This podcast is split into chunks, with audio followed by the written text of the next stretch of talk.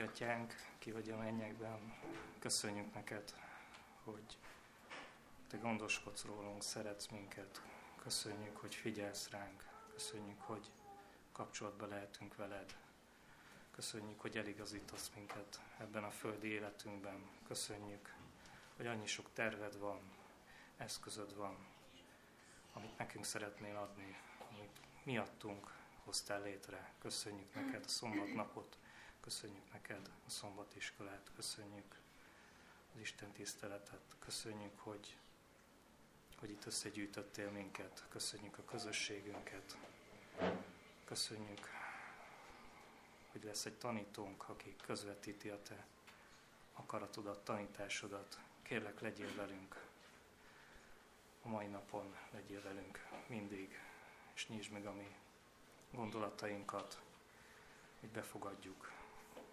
a tanításodat, az üzenetedet, és kérlek a prédikátort is áld meg szolgálatában. Mindazonáltal legyen meg a te akaratod. Ámen. Ámen.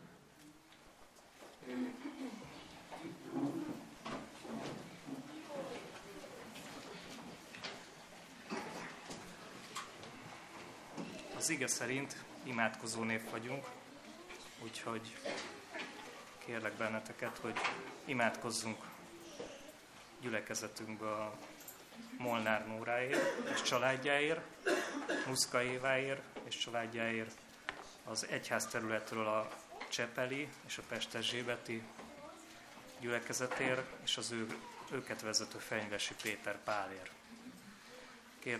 Kérlek benneteket, meg imádkozzatok betegeinkért, Aranyedénért, Szabó Sámsonért és Muszka Éváért és Miklós Andráért.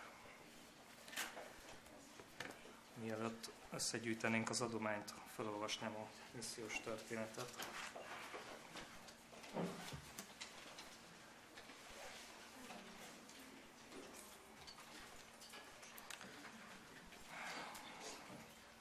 Hűség a tizedben és a háladományokban. Malakiás 3. fejezet 8. versét olvasom. Vajon becsaphatja az ember az Istent? Ti mégis meg akartok engem csalni. Azt kérditek, mivel csalunk meg téged? A tizeddel és az áldoznivalóval. Egy kereszténynek könnyű megértenie, hogy Isten a teremtőnk, ennél fogva pedig mindennek tulajdonosa. A teremtésről szóló beszámoló mutatja, hogy Isten teremtő hatalma megnyilvánul abban, hogy megalkotta az életet és a természeti világot. Isten felállította a szentélyt, és az ott végzendő szolgálatot is megtervezte, mindezt azért, hogy segítsen Izraelnek megérteni a megváltás tervét, és biztosítsa nekik egy helyet, ahol imádhatják őt. Megkérte őket, hogy juttassák vissza nekik a jövedelmük 10%-át, mint tizedet. Kijelentette, hogy a tized az övé. Azt is meghagyta nekik, hogy hozzanak különböző hálaadományokat. Mi a különbség a tized és az adomány között? A tized az Istené, amit mi csak visszaadunk neki. Az az igazság tehát, hogyha odaadtuk a tizedet, akkor valójában még nem adtunk semmit. Csak azt adtuk vissza, ami egyébként is az Istené. A hálaadományok viszont a mi ajándékaink Istennek. Mi ajánljuk fel neki, és mi döntjük el szívünk szándéka szerint, hogy ez hány százalék legyen. Mindazonáltal a háladományok is ott szerepelnek az Isten megrablásáról szóló versben. A tizeddel és az áldoznivalóval lopjuk meg őt. Ez alapján kimondhatjuk, hogy mindkettő egyformán fontos Istennek, mint imádatunk kifejezése felé, a teremtőnk felé. Megkérnék pár fiatalt, hogy ezeket a fehér borítékokat hozzuk ki, és ezekben a mindenkinek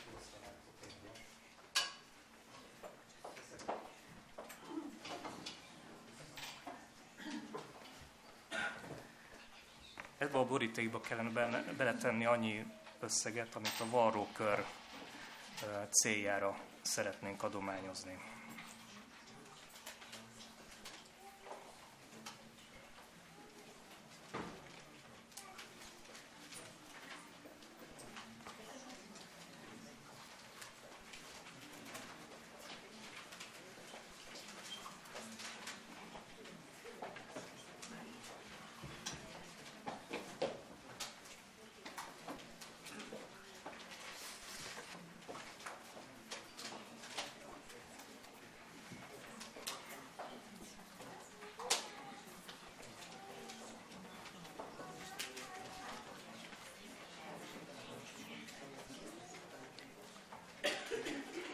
Megkérném akkor a kijelölt testvéreket, hogy gyűjtsék egybe a háladományokat és a tizedet.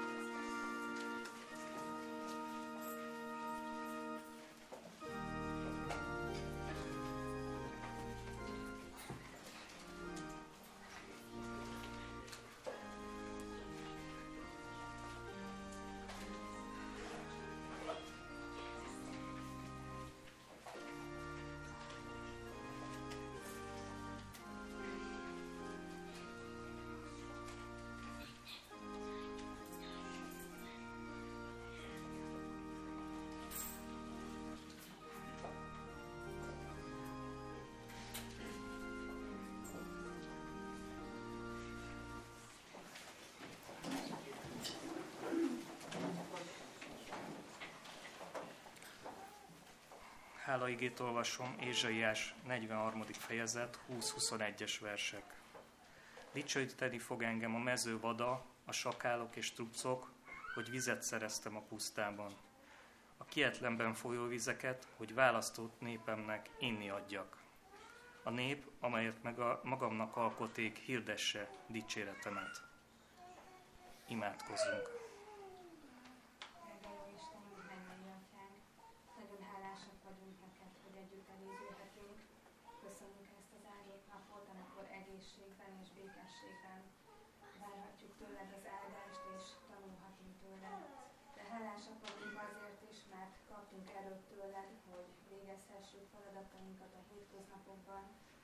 Köszönjük a lehetőséget, hogy volt tennivalónk, és arra kérünk téged, hogy segíts hálás szívvel adni mindenkor az adományokat és a tizedet, és áld meg mindazokat, akik szükségben vannak, és áld meg a kezeket, akik majd szétosztják ezeket a javakat, hogy a te neved dicsőségére és a rászorulók áldására tudjon válni. Köszönjük, hogy hozzád jöhettünk, dicsőség neked mindörökké. Ámen. És most fennállva énekeljük el a 333-as számú ének első versét.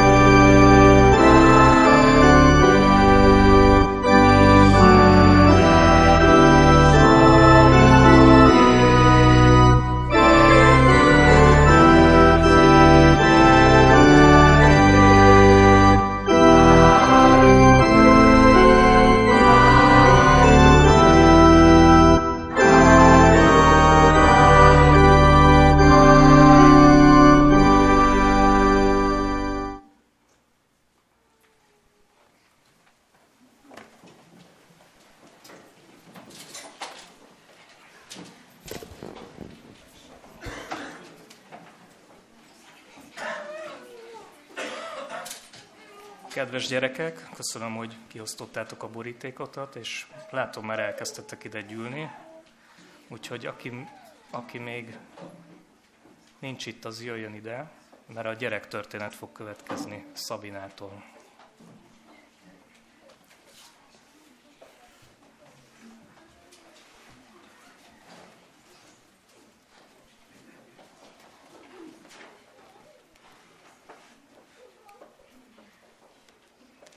Gyerekek, Zsoltárok könyvéből hoztam nektek ma egy igét. Így hangzik, 103. Zsoltárnak a második verse, így hangzik.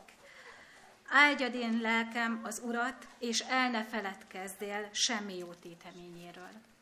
Áldjad én lelkem az Urat, és el ne feledkezzél semmi jó téteményéről. Gondolkodtatok-e már azon, vagy szoktatok-e azon gondolkodni, hogy mire van úgy igazán szükségetek? Szeretném, hogyha egy-két dolgot elmondanátok, hogy mire van igazán szükségetek.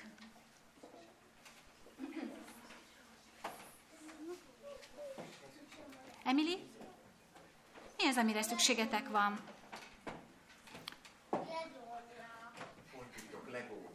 A legódra. Szuper, nagyon jó. És ha lenne legód, de nem kapnál anyától reggelit, akkor melyikért sírnál jobban? A legóért, vagy az éhség miatt? Jó kérdés, mi? Na, ezen gondolkodj még egy kicsit, Ata. Addig megkérdezem a többieket is, Gergő. Oxigénre van szükségünk, nagyon jó. Mire van még szükségünk?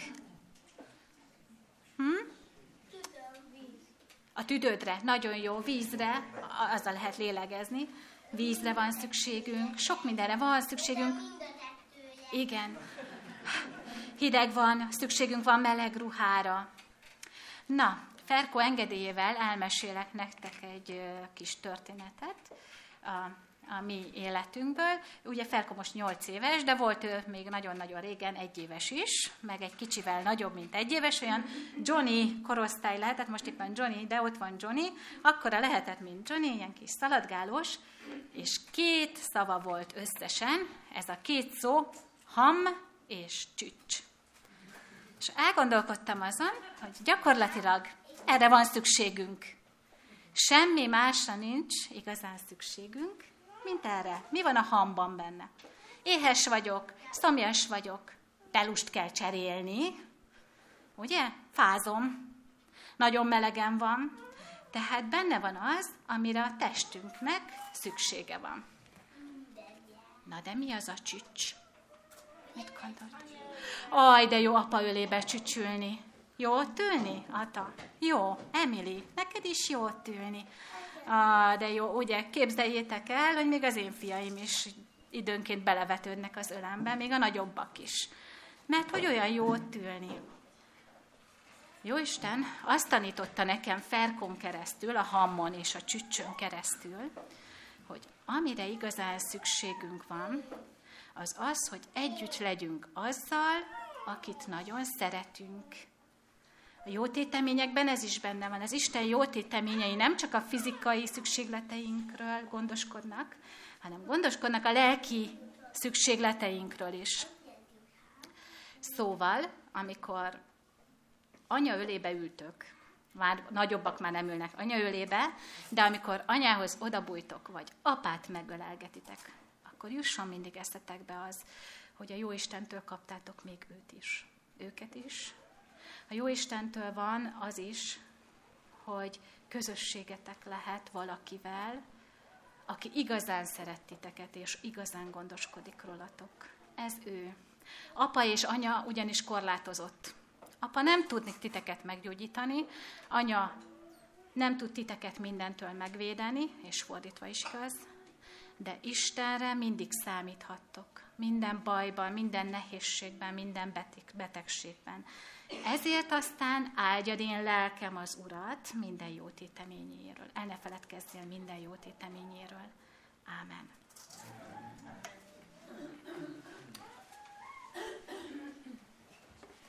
Köszönjük a gyerektörténetet. Most hallgassuk meg szolgálatokat. Először a gyerekkórus. A gyerekkórust hallgassuk, és utána Szabinától hallgassunk igeverseket.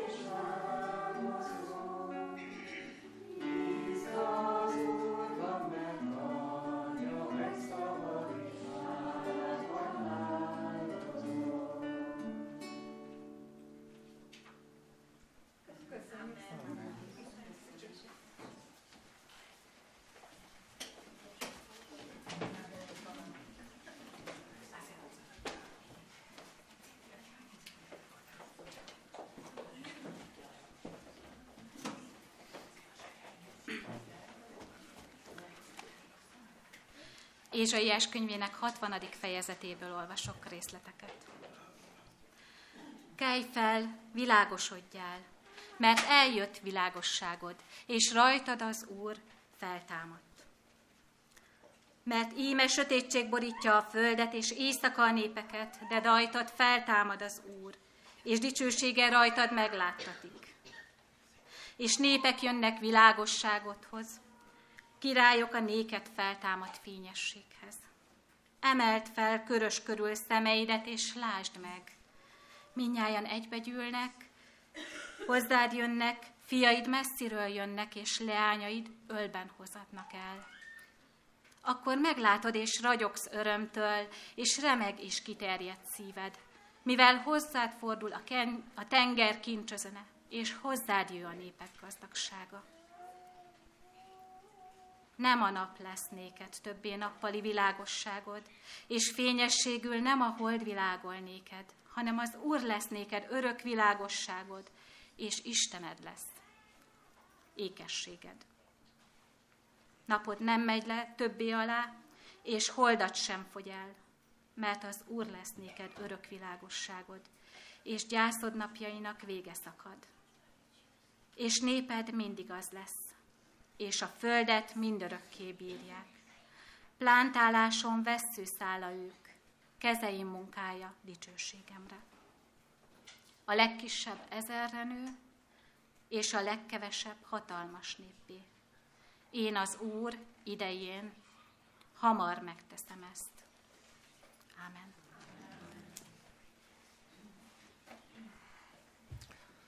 Szeretettel szeretném köszönteni gyülekezetünkben kedves Istvánt. Megkérném, hogy tartsa meg nekünk az ige szolgálatot.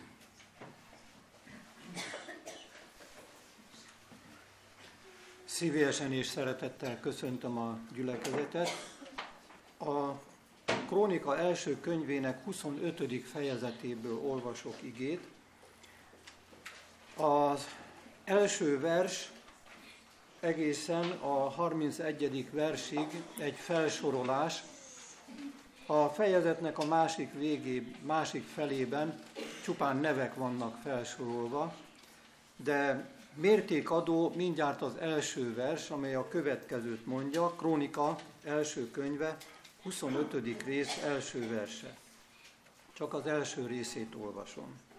Dávid és a sereg fővezérei a szolgálatra kijelölték az Aszáf, Kémán és Jedutun fiait, hogy profétáljanak citerákkal, lantokkal és cimbalmokkal. Elég gyakran idézünk Vájtesténőtől olyan gondolatokat, amelyek bátran segítenek bennünket a Szentírás megértése irányában.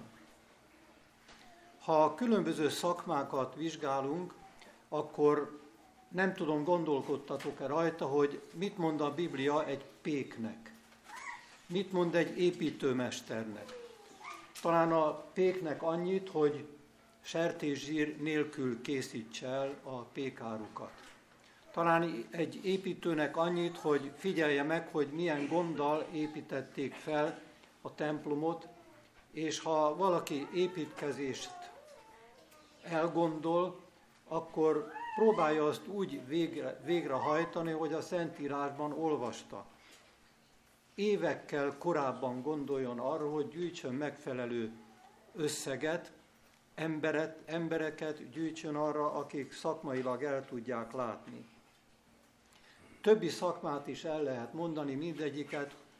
Egyféle ige hangzik el, de minden egyes munkára, minden egyes munkafolyamatra a Szentírásnak útbaigazítása van. Tehát nem egyszerűen Bibliát tanulmányozunk mi, hanem azt mi kiki a saját területén próbáljuk megvalósítani. Miért? Hogy így épüljön az Úr országa. Dávid annak idején a következőt gondolta el, hogy a zenét is berendezi a templomban. Nem csak ez a fejezet, már korábbi fejezetek is beszélnek erről. Ha Vájtesténőtől idézünk, olykor Luthertól vagy más lelki nagyságoktól is idézünk, akik a Szentírásnak komoly tanulmányozói voltak, és most ez alkalommal Johann Sebastian Bachtól néhány gondolatot fogunk majd átvenni, amely gondolatok ebbe az irányba mutatnak, amit itt találunk ugye a Krónika első könyvében. Krónika első könyvének ez a része, ez tehát arról beszél, hogy templomot akart építeni Dávid, és a templom építésére megbízta azokat, akik ahhoz hozzáértő emberek voltak. Ugyanakkor a templomi szolgálat előkészületére is megkereste azokat, akik erre meg voltak bízva. Kik voltak megbízva? Ugye a papok voltak megbízva azzal a szolgálattal, hogy zenét produkáljanak a gyülekezetnek. Egyrészt, tehát, hogy hallható legyen az, másrészt pedig ezt mind Isten dicséretére tették. Johann Sebastian Bach felhasználta azokat a gondolatokat, amelyek a Szentírásban találhatók.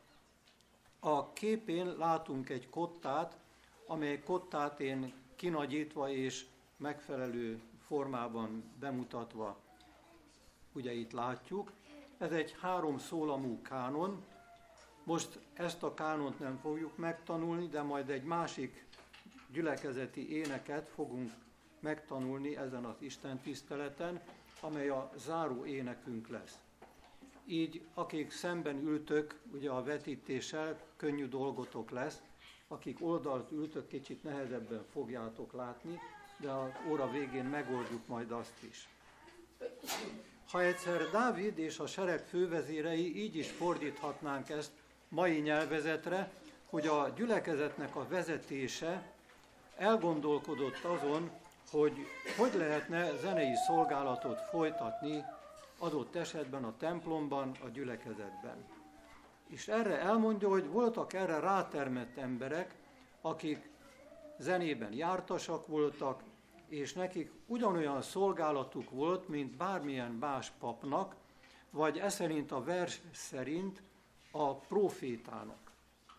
Hogy lehet egy hangszerrel profétálni, föl lehet tenni a kérdést.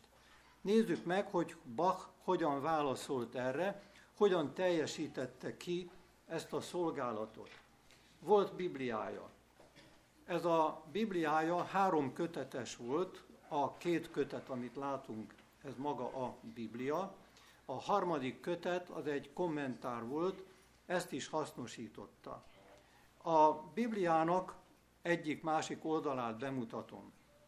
1930-ban egy amerikai család, egy Reichle nevű család elment egy konferenciára, amely evangélikus konferencia volt, Biblia konferencia, és a családfő elképzelte azt, hogy meghív egy lelkészt ebédre, mert nekik van egy régi Bibliájuk, és ezt a régi Bibliát szerette volna megmutatni adott esetben az egyik lelkésznek, és amikor megnyitja a Bibliát ez a lelkész, akkor kinyitja az első oldalon, és rögtön mondja, ez Johann Sebastian Bach Bibliája. A család elcsodálkozott ezen, ők csak régi Bibliát gondoltak. A kérdés, hogy jutott ez Amerikába? Ugye a sarokban látjuk Johann Sebastian Bachnak a játékosságát. Nem csak hangszeren játszott, a betűkkel is gyönyörűen játszott. Ha megfigyelitek, akik távol vagytok, lehet közelebb jönni, egy-egy ülés van még, vagy ha valaki állva bírná végig ugye az egész órát, könnyebben látható, mint így, csak úgy oldalról. Tehát bátorítalak, de ott is lehet látni. De el is magyarázom. Figyeljétek meg a J betűnek és az S betűnek a formáját. A J betű az a B betűbe bele van rajzolva. Az S betűnek az alsó hasa, az pedig a B betűnek a felső hasa. Ugye? Valahogy így próbálta az ő játékos gondolkodás módját még a Bibliába is belevezetni. Zenében is játékos volt ő, erre is lehet, hogy imittam, ott utalok majd. Az Új Testamentum Luther fordításában, ugye az egész Biblia, és amikor a Bibliát megnyitották a későbbiekben kutatók, akkor a következőt vették észre, hogy Bach széljegyzeteket készített, és azt várták, hogy egy ilyen nagy muzsikusoktól valami csodálatos zenei megjegyzéseket fognak találni. Csalódni nem csalódtak, mert találtak zenével kapcsolatos megjegyzéseket, de zömében 97%-ban nem zenéről volt szó ezekben a széljegyzetekben. Összesen 3%, amely a zenéről szól. Miért? Mert ő ezt a néhány megjegyzést jónak, gondolatébresztőnek, indítónak, megindítónak, még ezt is lehet mondani, így gondolta el, hogy ő feljegyzi az ő gondolatait. Mi volt ezekben a széljegyzetekben? Itt ezen az első képen még csak németül látjuk, ugye a kijegyzést. A kézírás az nekünk, én sem tudom elolvasni, egy-egy betűt fölfedezek, ehhez nagyon jól kell ismerni a német nyelvet, meg a korabeli írástechnikát. De azok, akik kutatók voltak, azok nagyon jól kibetűzték ezt, és nekünk segítségül voltak. Ugye Bach elég sok kottát is írt, és a tintát összehasonlították ezzel a tintával, és azt vették észre, hogy ugyanaz, mint az ő kottáiban megtalálható. Tehát így nem csak a bejegyzés származik őtőle, hanem ezek a széljegyzetek is. Bach Bibliája, Krónika második könyve 5.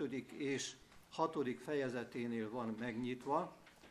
A következő képen, ugye németül is, meg magyarul is ott van, Krónika második könyve 5. rész 13. verséhez a következőt írta. Az odaszentelt zenében Isten mindig jelen van kegyelmével. Van valakinél Biblia, akkor kérem, hogy olvassa fel ezt a kicsiny kis verset, tehát titeket bátorítalak arra, én is meg tudom nyitni, de hadd legyen ez egy kicsit ilyen párbeszéd formájú, tehát akinél meg van nyitva, Krónika második könyve, 5. rész, 13. verse. Tessék! Mert a kürtölőknek és éneklőknek tisztök vala egyenlőképpen zengeni az Úrnak dicséretére és tiszteletére. És mikor nagy felszóval énekelnének kürtökkel, cimbalmokkal és mindenféle csengőszerszámokkal, dicsérvén az Urat, hogy ő igen jó és örökkévaló, az ő irgalmassága, akkor a ház az Úrnak háza megtelítődve. Így van. Amikor Isten megjelenik a templomban, adott esetben tűzoszlopban, füstoszlopban, köddel, így ezeket írja le. És akkor, amikor Bach értelmezi a saját szakmájára, most én így mondom, hogy szakmájára, akkor azt mondja, hogy a zenében Isten ugyancsak jelen van, az odaszentelt zenében. Többféle zene van, többféle muzsika, erről a Szentírás is beszámol, majd olvassuk tovább a Krónika első könyvének megadott szakaszát, egy másik széljegyzet. Itt egy következő szakaszhoz ugyancsak ír, Krónika első könyvében, ezt is valakitől kérem, hogy majd olvassa fel, a megadott írás szerint Krónika első könyve, 28. rész, 21. verse. Még itt vannak a papok és léviták csapatjai az Isten házának minden szolgálatára, veled lesznek minden munkában, készségesen bölcsességgel. A fejedelmek is, és az egész nép minden dolgaidra nézve. Az írás szerint, tehát a széljegyzet írása szerint csodálatos utalás ez arra, hogy az Isten tisztelet más szolgálatai mellett Isten lelke különösen a zenét rendezte be Dávid által. A mi gyülekezetünk is, talán anélkül, hogy ismertük volna 1930 előtt ugye ezt az idézetet, ugyanarra a felfedezésre jutottunk. Vagyis többféle szolgálat van az Isten tiszteleten, de ezek a szolgálatok megférnek egymás mellett. Miért? Valaki úgy gondolja, hogy a szószékre föláll a lelkész, és akkor ő a legnagyobb. Nem tudom, hogy érezni magát az az igehirdető, aki egy kicsit így, mondjuk így az első helyre volna állítva, és ezt igényelni is magának, és hatalmat is igényelne magának, és még lehetne sorolni. Utalok vissza a szombatiskolai gondolatokra. Azt mondja Bach, hogy a más szolgálatok mellett a zenét is berendezte Isten, de ő, mint aki zenével foglalkozik, különös módon a zenét is berendezte ebbe a sorba. Tehát valami ilyesmit lehet elgondolni, hogy az új szövetség elmondja, hogy ti mindnyájan testvérek vagytok. Tehát nincsen kisebb és nagyobb egyik a másik mellett, vagy egyik a másik fölött.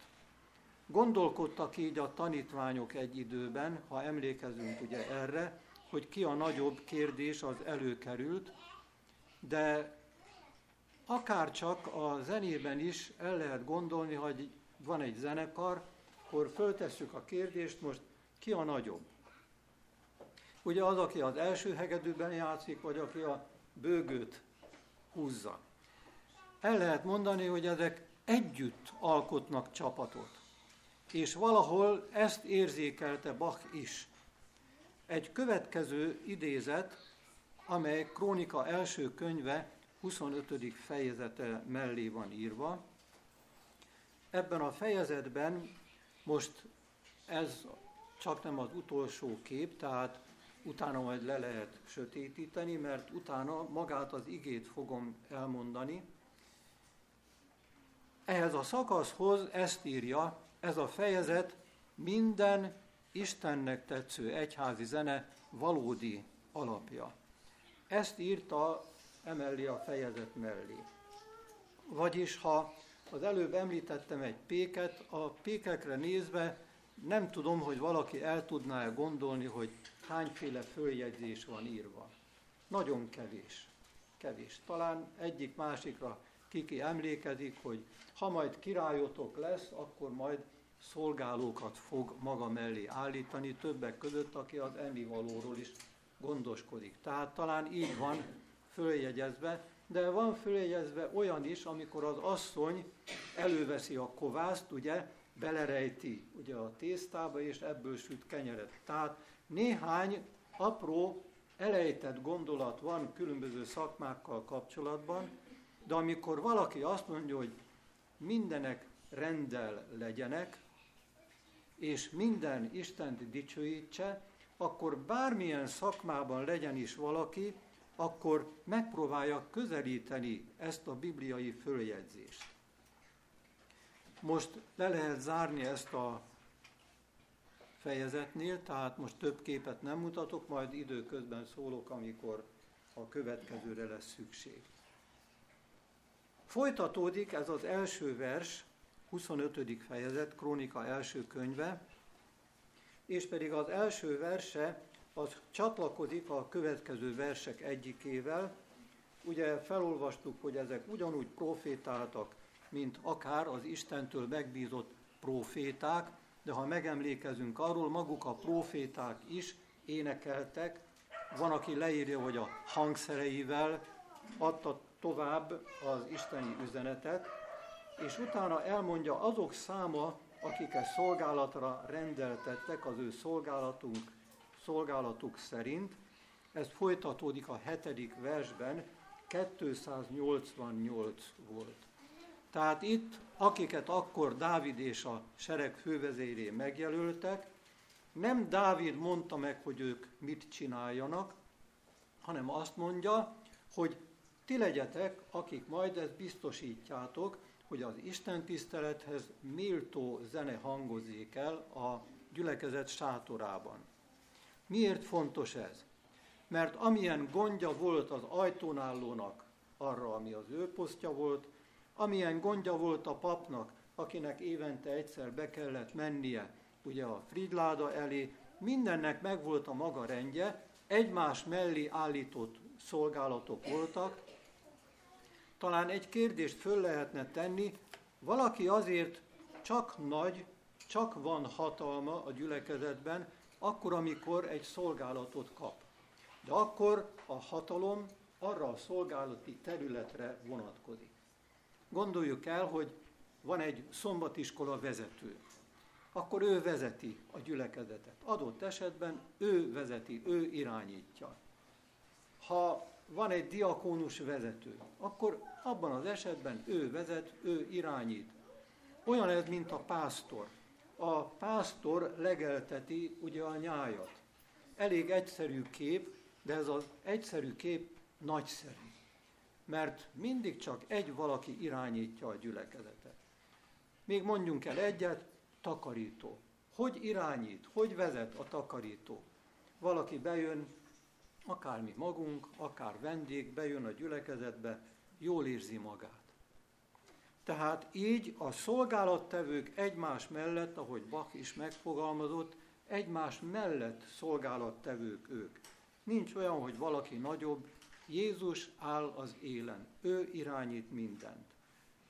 Azért valamit Dávid mégis megtett, pár fejezettel korábban leírja, hogy amikor a Frigyládát igyekeztek ugye közelebb hozni ugye egyrészt Jeruzsálemhez, másrészt ugye az elkészítendő templomba, hogy majd beviszik a Frigyládát, akkor Dávid adott egy éneket az énekesek kezébe, mint egy azzal a céllal, hogy ilyen énekeket állítsatok elő. Ehhez legyenek hasonlóak. És Aszáf, Kémán a továbbiakban eszerint a rend szerint végezték szolgálatukat. Olyannyira, hogy ezek a zsoltárok többek között századokon keresztül ihlették meg a különböző énekeseket, zeneszerzőket. Tovább olvasom a 7. verset. Ezeknek száma testvéreikkel együtt, akik jártasak valának az Úr énekeiben, mindnyájan tudósok 288 volt. Kétféle dolgot említenék meg ezzel kapcsolatban. Az egyik, jártasok voltak az Úr énekében. Mit jelent ez, hogy valaki jártas az Úr énekében? Tegyük fel, valaki a katonanóták közül is sokat ismer. Munkadalokat ismer. Vagy ismeri a heavy metalt, vagy bármi mást. De ismeri az Úr énekeit is. És itt jön be egy gondolat, hogy ugyanakkor viszont a különbségtevő képességük is megvan, hogy különbséget tudjanak tenni dalok és énekek között. Nóták és énekek között. Hogy mi az, ami az Isten tisztelethez méltó, hogy legyen egy muzsikus jártas abban, ami az Úr éneke. Melyek az Úr énekei? Erre nagyon sok választ lehet adni, egyik jobb, mint a másik, egyik rosszabb, mint a másik. Tehát mind a két irányba lehet haladni. De a különbségtevő képesség az egy fontos dolog, Nádáb és Abihú esetéből tanulhatunk, amikor azt mondja el Mózes könyvében, hogy ez az, amit az Úr mondott, hogy ti így és így cselekedjetek, így és így ne cselekedjetek, annak érdekében, hogy különbséget tudjatok tenni tiszta és tisztátalan között, szent és közönséges között. Vagyis tudjunk különbséget tenni, most a zenére lefordítva, tudjunk különbséget tenni hétköznapi ének és gyülekezeti ének között. Hétköznapi nóta vagy dal és gyülekezeti ének között. És mi Isten tiszteletre olyat vigyünk, amit az Úr tanácsolt, javasolt nekünk. A másik, amit leír, hogy mindnyájan tudósok voltak. Ugye a 7. versben ez is föl van jegyezve. Azok, akik zenével foglalkoznak, azok ezt kell, hogy megcélozzák. Van-e valakinél új fordítású Biblia, hogy ezt a verset valaki felolvasná? Van új fordítás valakinél? Nincsen. Van. Akkor ezt a 7. verset kérem, figyeljétek meg, egy kicsit más fogalmazás, de nézzük meg, hogy melyik a hatásosabb, hatékonyabb, erősebb vagy gyengébb fordítás. Figyeljük a 7. verset az új fordításból. 788 volt a száma, adtuk fiaival együtt azoknak, akiket megtanítottak az új énekeire, és mindnyájan képzettek voltak. Igen. Itt képzettek, ezt írja.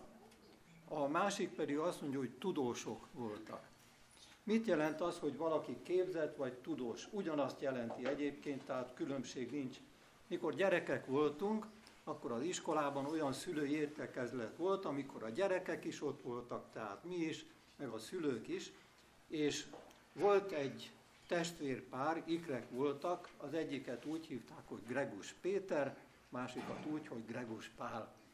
Nagyon megjegyeztük a két gyereket, mert amikor a tanítónéni végig kérdezte, hogy mit esztek otthon, hogy készítetek ezt, azt, egyéb más dolgokat, akkor többek között azt is kérdezte, hogy a szülők mivel foglalkoznak.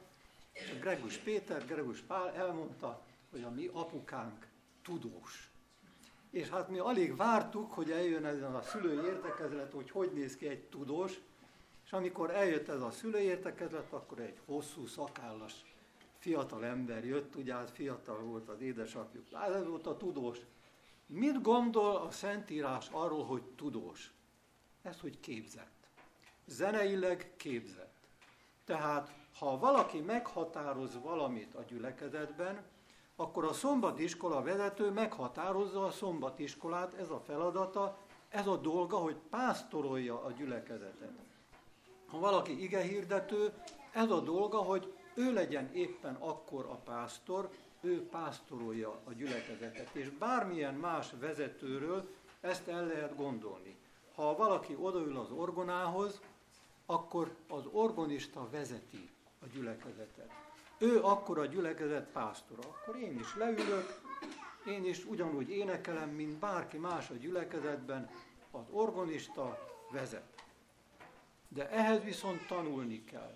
A gyülekezet énekét ugyanúgy tanulni kell, mint bármi mást. Még sorban lehetne venni a továbbiakat is, talán megemlíteném a 8. verset, amit a mi gyülekezetünk és sokan mások is szépen gyakorolnak. Így mondja el, sorsot vetettek a szolgálat sorrendjére nézve, kicsiny és nagy, tanító és tanítvány egyaránt. A sorsvetés volt akkor ugye a papoknál a megfelelő formában, ez volt ennek a rendje. Most valaki vagy valakik beosztást készítenek, hogy ne egyszer sok szolgálat legyen, egyszer meg semmi. Tehát nagyon nagy odafigyelés volt erre, akkor, abban az időben is. Ma is ezt tartjuk szem előtt, hogy rend legyen a gyülekezetben, adott esetben a liturgiában, annak a sorrendjében, hogy következnek a szolgálatok egymás után, egyik az egyik héten, másik a másik héten. Vagy beosztjuk, hogy megyünk missziós szolgálatra, és ne úgy, hogy mindenki csak ugyanabba az öreg otthonba menjen szolgálni, ide is jusson, oda is, máshol is, hogy az ige mindenütt megszólalhasson. Még egy gondolat, hogy kicsiny és nagy, tanító és tanítvány egyaránt. Sokszor láttuk, most is láthattunk ilyet a gyakorlatban, hogy a kórusban adott esetben az édesanyja vagy édesapa gyerekével együtt ott van a kórusban, ott énekel, kicsiny és nagy. Így tanulja, így tudja tanítani a rendet, a fegyelmet is. Most ezen a ponton én abba hagynám magát az ige magyarázatot, és egy következő gondolatot nyitnék meg, amit nekem a gépen kell majd bemutatni, és pedig a következőképpen, hogy a gyülekezetünkben a vezetés elhatározta, hogy új énekeskönyvet hoz létre. az új énekes könyv létrehozatalára egy 12 fős bizottságot szólított meg az unió vezetése, és az énekes könyv munkálatai azok jelenleg még folyamatban vannak. Különöset nem tudok még mondani, hogy mikor lesz ennek a munkának vége, de egy-egy ének az már bemutatható ebből, ami várható, hogy belekerül az új énekes könyvbe. 2013-ban még Nagy Imre volt a zenei vezető, ő elindított egy kérdőívet országosan, hogy mely gyülekezeti énekek, amelyek kevésbé kerülnek istentiszteletre, és melyek azok, amelyek gyakrabban. Így egy szelektálás elindult abban az időben. Nyilván, ha egy-néhány ének kiesik, azok helyett más énekeket kell keresni. Ez a VLG, amit láttok, ez egy német adventista énekeskönyv, Wir Loben Gott. Ennek az egyik éneke, amely előttünk van, és pedig a következőképpen, hogy volt egy Mina Schapper nevű hölgy, akinek a testvére Karl találkoztak egy alkalommal, tehát Mina meglátogatta Karlnak a családját. Karlnak a felesége, Johanna mutatott egy verset, amit az ő édesapja írt, Adolf Krummacher. Ez a vers első kiadásban itt látható, és Adolf Krummacher, a szerző is itt van, és a következőben én bemutatom azt az éneket, amit most megtanulunk. Könnyű dolgunk lesz, azért, mert nem kell a technikusoknak más dolgot előtérbe helyezni, hanem a szöveget és a kottát, ha figyeljük, én hangszeren fogom játszani, és ezzel egyszer eljátszom magát a dallamot, utána az első és a második verset már könnyen el tudjuk énekelni.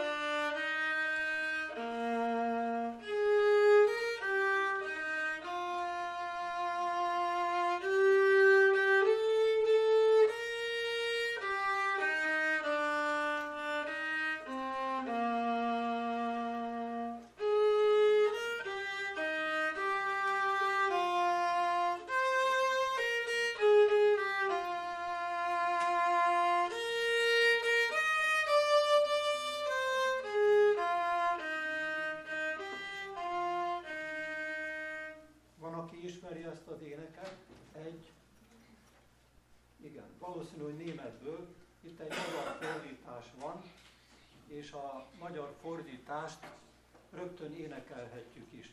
Van, aki bátortalan ebben, de azt mondom, hogy egész nyugodtan bátorodjatok, mert ha egy valaki már ismeri, akkor a többiek mellé csatlakozhatnak. Kezdőhang tehát.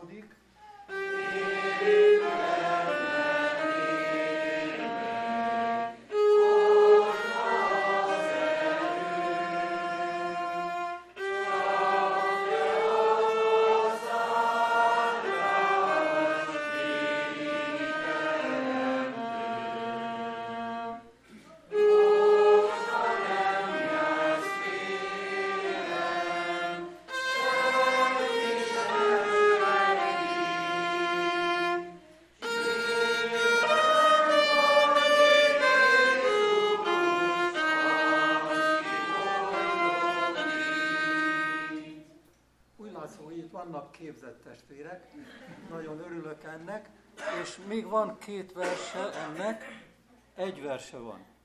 Így is fogjuk tenni, ez már kicsit a vége felé van, ennek a harmadik versét majd imádság után fogjuk énekelni. Van, aki ezek szerint ismerte ezt az éneket, csak nem merte föltenni a kezét. Vagy tud kottát olvasni. Harmadik vers.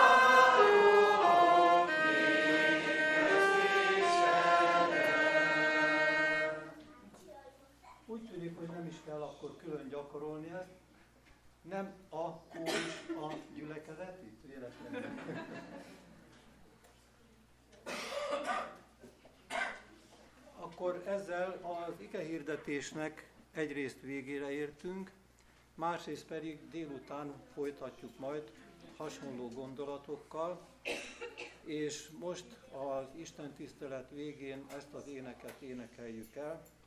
Először az első és a második verset, majd imádság után a harmadikat.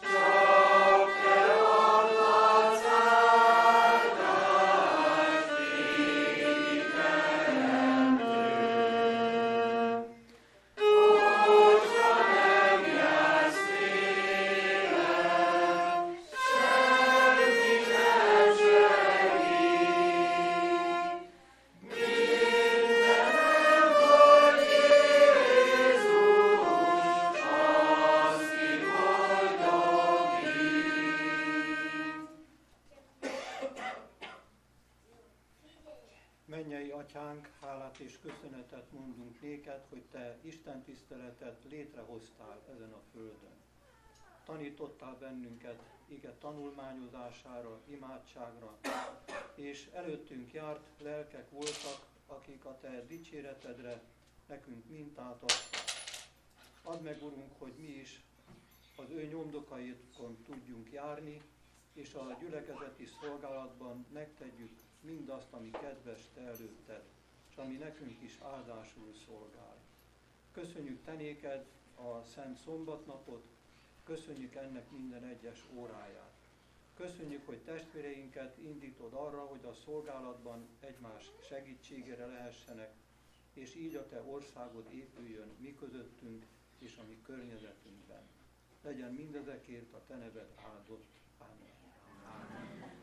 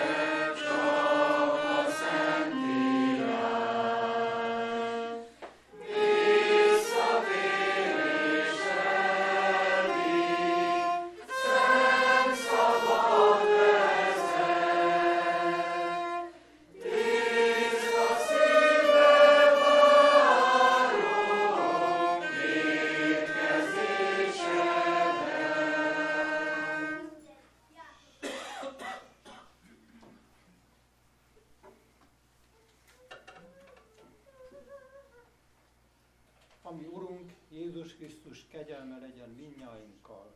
Amen. Amen.